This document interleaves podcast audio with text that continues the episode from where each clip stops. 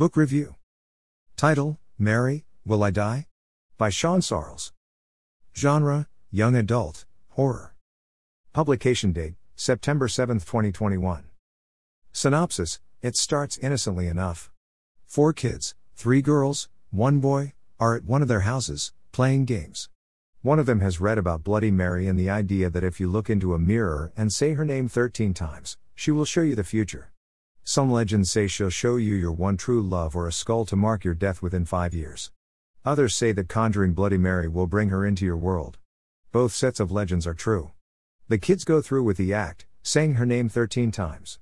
One girl looks in the mirror and sees her longtime crush. One girl looks in the mirror and sees the boy in the group. But she pretends to see something else. One girl looks in the mirror and sees a girl she's never seen before but can't get out of her mind. And the boy, he sees a skull. But he pretends to see something else. They try to laugh it off. And mostly they forget about it. Or at least they don't talk about it. Yes, over the next few years, whenever they look into a mirror, it's like there's always another figure standing in the background, getting closer. Just short of five years later, the four of them are no longer friends, having gone on separate paths. The girl whose house it was has always tried to avoid the mirror they used, because she always sensed someone in the background. One morning as she's passing by, she sees much more than her own reflection, it's a scary figure taunting her. She startles and breaks the mirror. When the pieces are put back together, barely, the figure is gone. That day in school, a new girl arrives. Her name is Mary. Rating 3 stars. Before I start this review, I want to clarify that I have a love, hate relationship with young adult horror at the best of times because horror to me is gory, gritty, and dark, and young adult books like Mary, Will I Die are sadly lacking in all of those elements.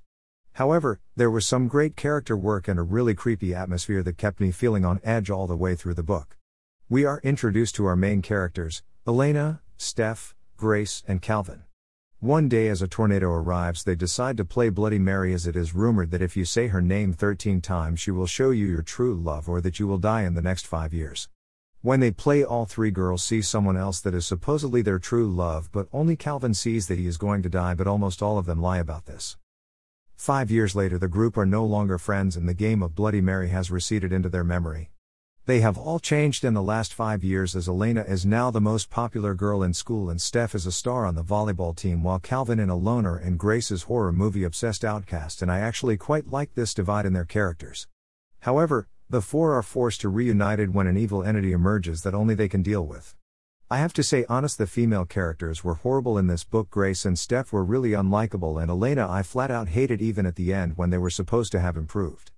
That being said I did read the entirety of Mary, Will I Die? In less than a day, despite not really loved it. It is a fast read, and the Bloody Mary urban legend is always something I enjoy reading about, especially the different interpretations of the legend. Despite the things I enjoyed about this book, I did have a few issues, the main one being it is labeled as a horror, but it isn't scary at all. It is mildly creepy during the first third of the book, but other than that, it really lacked on the horror elements that drew me to this book in the first place. In addition to this, the characters apart from Calvin aren't very likely and seem very one dimensional, but even I will admit Calvin's relationship with Grace made very little sense. In terms of writing for a younger audience, it is completely fine, but for an older audience, it can come across as quite stilted and the dialogue seems a little forced as well. While these issues do improve towards the end of the book, it wasn't enough for me to really enjoy the book, so it only earns 3 stars for me as it was decent, but there wasn't anything special about it. About the author Shawn Sarles was born and raised in a small town in western Kentucky. After graduating from Wake Forest University, he moved to New York City. He has lived there and worked in the publishing industry for almost a decade. His best selling debut novel, Campfire, was a Barnes and Noble Best Book of the Month. Buy it here. Paperback slash hardcover, Amazon.co.uk, Amazon.com. Kindle edition, Amazon.co.uk, Amazon.com. I received this review copy from Terminal Tours.